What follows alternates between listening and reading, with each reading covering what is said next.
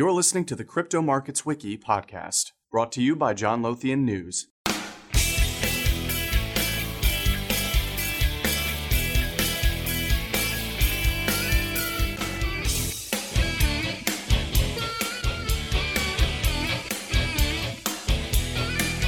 Welcome to the Crypto Markets Wiki podcast. I'm Matt Rabel, and today we are talking with Philippe Bekhazi, Chief Executive Officer at the XBTO Group. Philippe, welcome to the program. Thank you. Pleasure to be here with you, Matt. Yeah, pleasure to have you. So, before founding XBTO, you established a career for yourself creating tools for equity derivatives traders like risk management software has it been an easy transition going from an established space like equity derivatives trading to working on something like a trading desk for cryptocurrency? Thanks for the question. Yes, uh, actually, I've, I've, worked on many asset classes, just not not only equities. Uh, worked in credits and and FX and uh, and commodities. So I have a broad global macro view of of sort of the world and of the asset classes and their derivatives. So for me, it's been a um, I started my career at SAC Capital, which is a hedge fund, um, and it's now called Point Seventy Two. It, it, was founded by Steve Cohen. Um, I'm sure a lot of, your listeners know him, know of him. And for me, I've I've always been interested in, in tech and finance and the intersection of both of those uh, fields.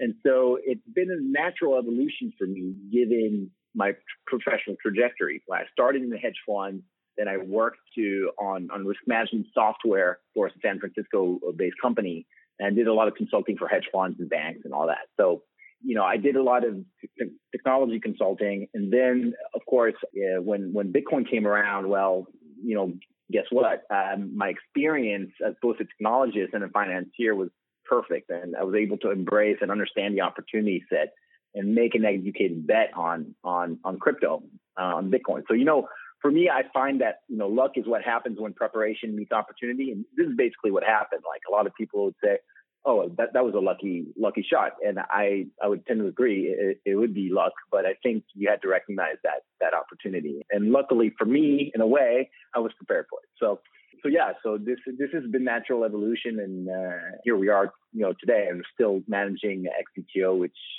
uh, as you mentioned, is a is a crypto focused um, prop trading company, but does also a lot of different things, but we can get into those. Yeah, you also handle um, asset management. Uh, you're an advisory firm. Uh, you specialize in uh, cryptocurrency mining as well. You have all sorts of different uh, services that you've branched out over time. Was that intentional from the start, or did that sort of just happen naturally?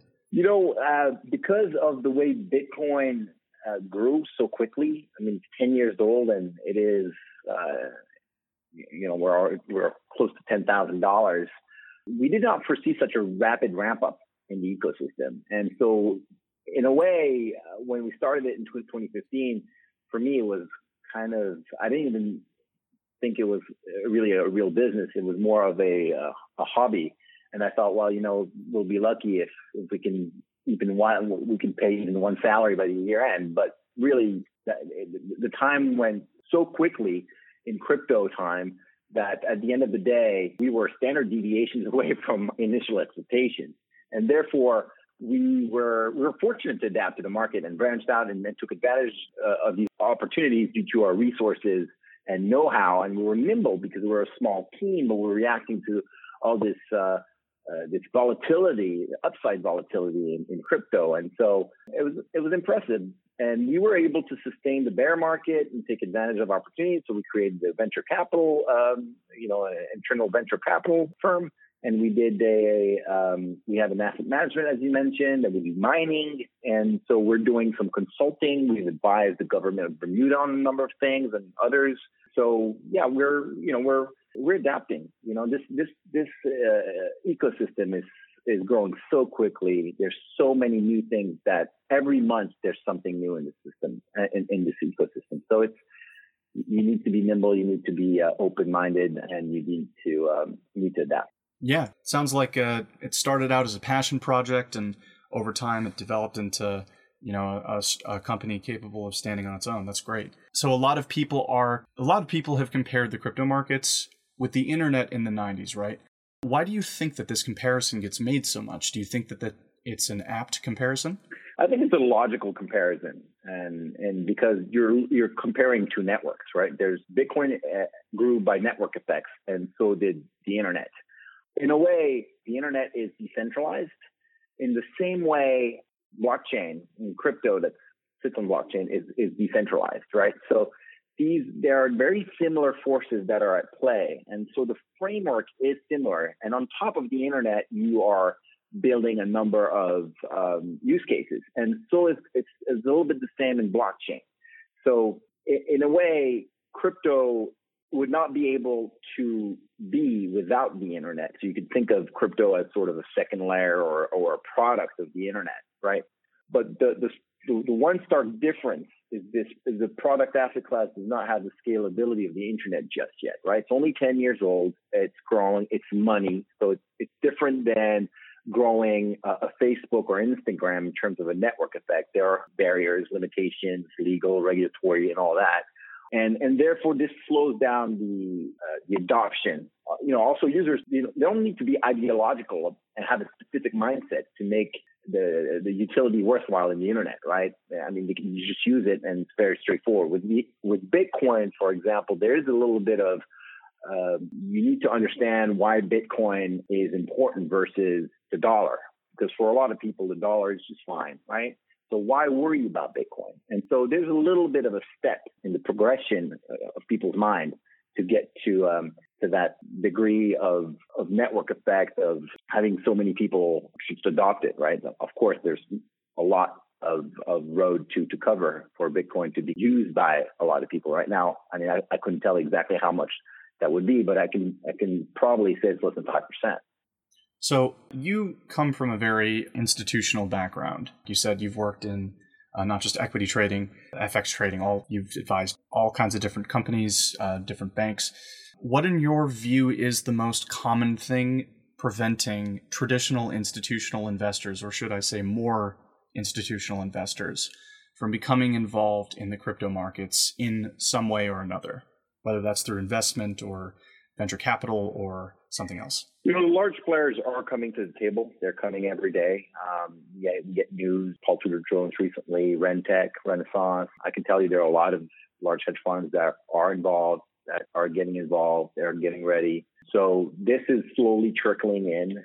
To be honest, I think it's been a little bit slower. And the reason why it's been slower is because there are forces at work that are slowing down this adoption, as I was saying earlier, regu- regulatory issues, compliance issues, and, and, and like things like idios- idiosyncratic risk of, of, of crypto, for example, like custody issues.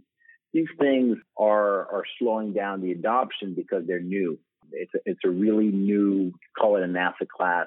It's an emerging asset class, but it is in a way starting to look similar to gold in many ways, right? So we start referring it to to digital gold, right? And I think that's an apt comparison because if you look at its scarcity, it's you know it's, it's proven scarcity, right? It's 21. There will only be 21 million Bitcoin at the end of the day uh, when they're they're when it's fully mined, right? And still a ways to go, but there's been about 18 million mined so far it will be 21 million in the next 100 years or so. So it's it's with time people will understand what Bitcoin represents, its features of portability, scarcity. It, it's easy to easier to, uh, to to move around. It's easier to store.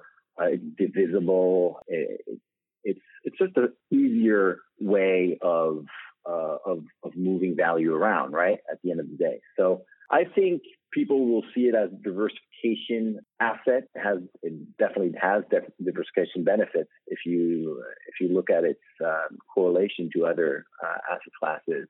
But you know, again, the issues, regulatory, compliance, and and you know the idiosyncratic risks of custody and, and trading. You know, it trades a little differently. Spot trades on dedicated exchanges. They're not traded on your New York Stock Exchange or Nasdaq but they are traded on CME. And so that has been a huge pinpoint for a lot of institutions, hedge funds especially. So, as you mentioned, the CME group has begun offering crypto derivatives, well, specifically futures and options on futures over the past year, and it's really taken off.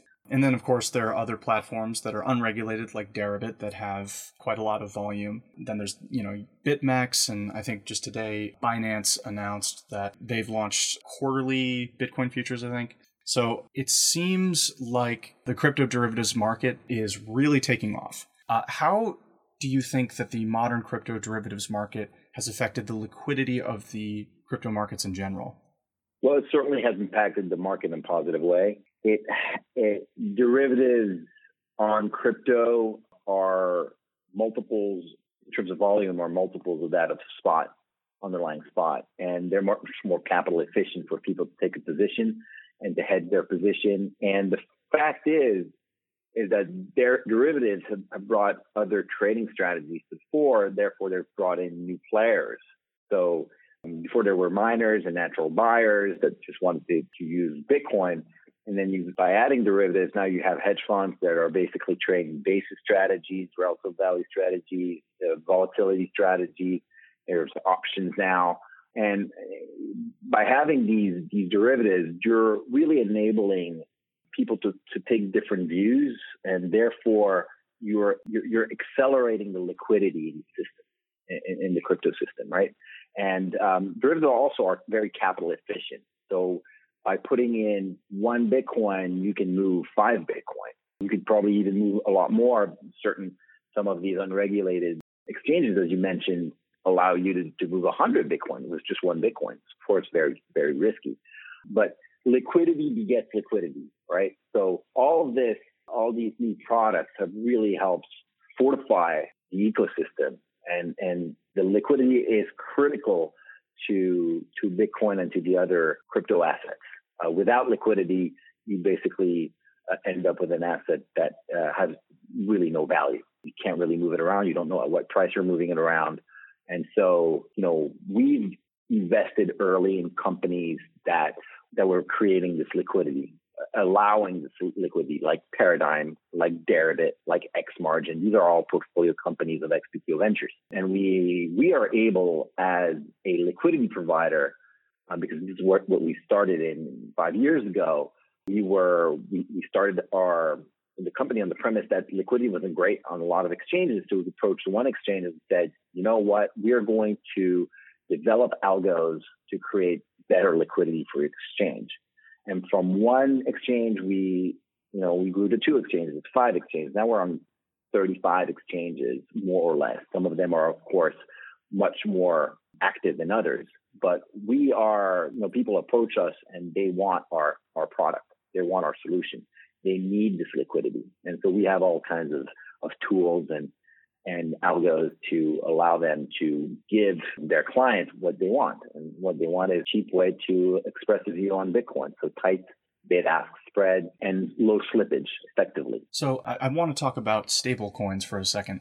Demand for stablecoin adoption seems to be accelerating at a breakneck pace lately with the Chinese government's announcement that they're creating a digital yuan, not to mention all of the new stablecoin products in the crypto space that have filled out over the past year or so. What role might stablecoins have in the future? Do you think that they will become part of the existing financial system, or do you think that they might exist somehow separate from it? That's a great question. Thanks, Matt. This is, well, for us, you know, we believe that stablecoins are a better way to exchange traditional value. When I say traditional, I mean dollars and euros and yen. And basically, a stablecoin at its most basic, in its most basic form, is an IOU on a blockchain. It's the tokenization on a dollar in a bank account onto digital rails, right? So what it does is that you can move money quickly across borders, cheaply and efficiently. And it basically would compete against SWIFT, credit cards, and money remittance companies, banks, and all that. But it doesn't compete with underlying currencies. It doesn't compete against the dollar. It's still a dollar, but it's just a dollar on on better rails, right? Money on better rails.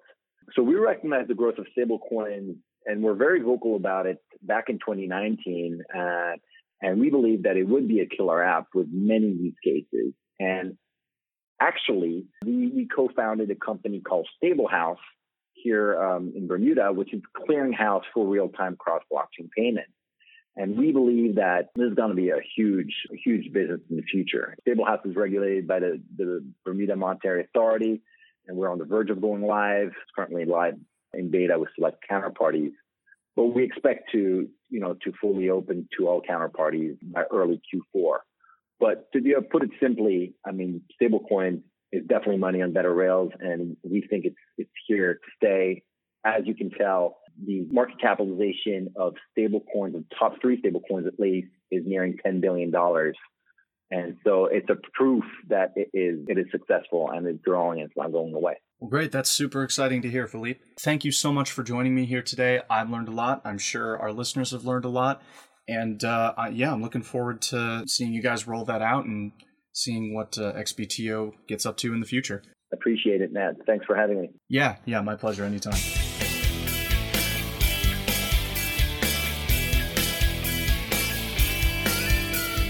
More news, videos, and podcasts like this, head over to johnlothiannews.com.